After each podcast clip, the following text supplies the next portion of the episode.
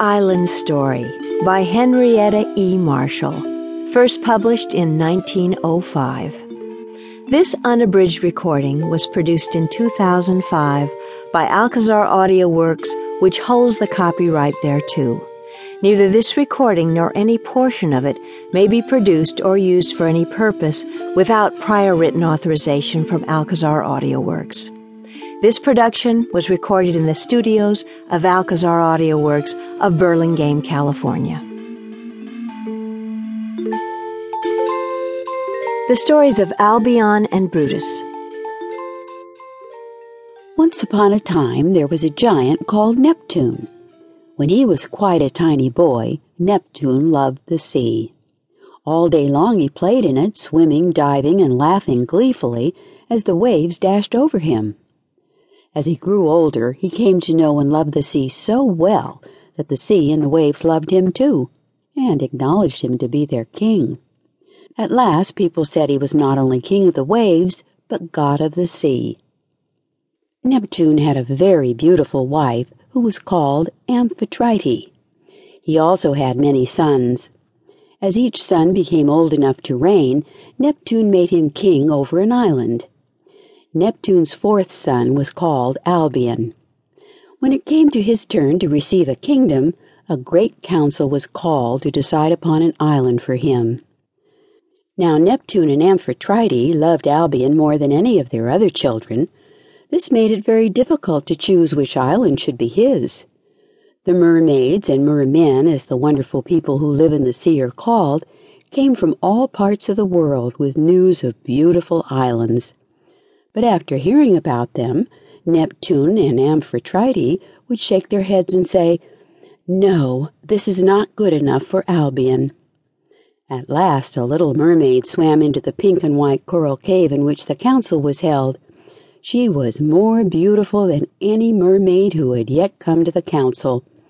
Her eyes were merry and honest, and they were blue as the sky and the sea. Her hair was as yellow as fine gold, and in her cheeks a lovely pink came and went. When she spoke, her voice sounded as clear as a bell and as soft as the whisper of the waves as they ripple upon the shore. Oh, Father Neptune, she said, let Albion come to my island. It is a beautiful little island. It lies like a gem in the bluest of waters. There the trees and the grass are green, and the cliffs are white and the sands are golden. There the sun shines and the birds sing. It is a land of beauty. Mountains and valleys, broad lakes and swift flowing rivers, all are there. Let Albion come to my island. Where is this island? said Neptune and Amphitrite both at once. They thought it must indeed be a beautiful land, if it were only half as lovely as the little mermaid said. Oh, come and I will show it to you, replied she. Then she swam away in a great hurry to show her beautiful island, and Neptune, Amphitrite, and all the mermaids and mermen followed. It was a wonderful sight to see them as they swam along. Their white arms gleamed in the sunshine, and their golden hair floated out over the water like fine seaweed. Never before had so many of the sea folk been gathered together at one place, and the noise of their tails flapping through the water brought all the little fishes and the great sea monsters out, eager to know what was happening.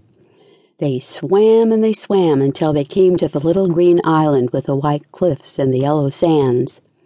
As soon as it came in sight, Neptune raised himself on a big wave, and when he saw the little island lying before him like a beautiful gem in the blue water, just as the mermaid had said, he cried out in joy, This is the island of my love. Albion shall rule it, and Albion it shall be called.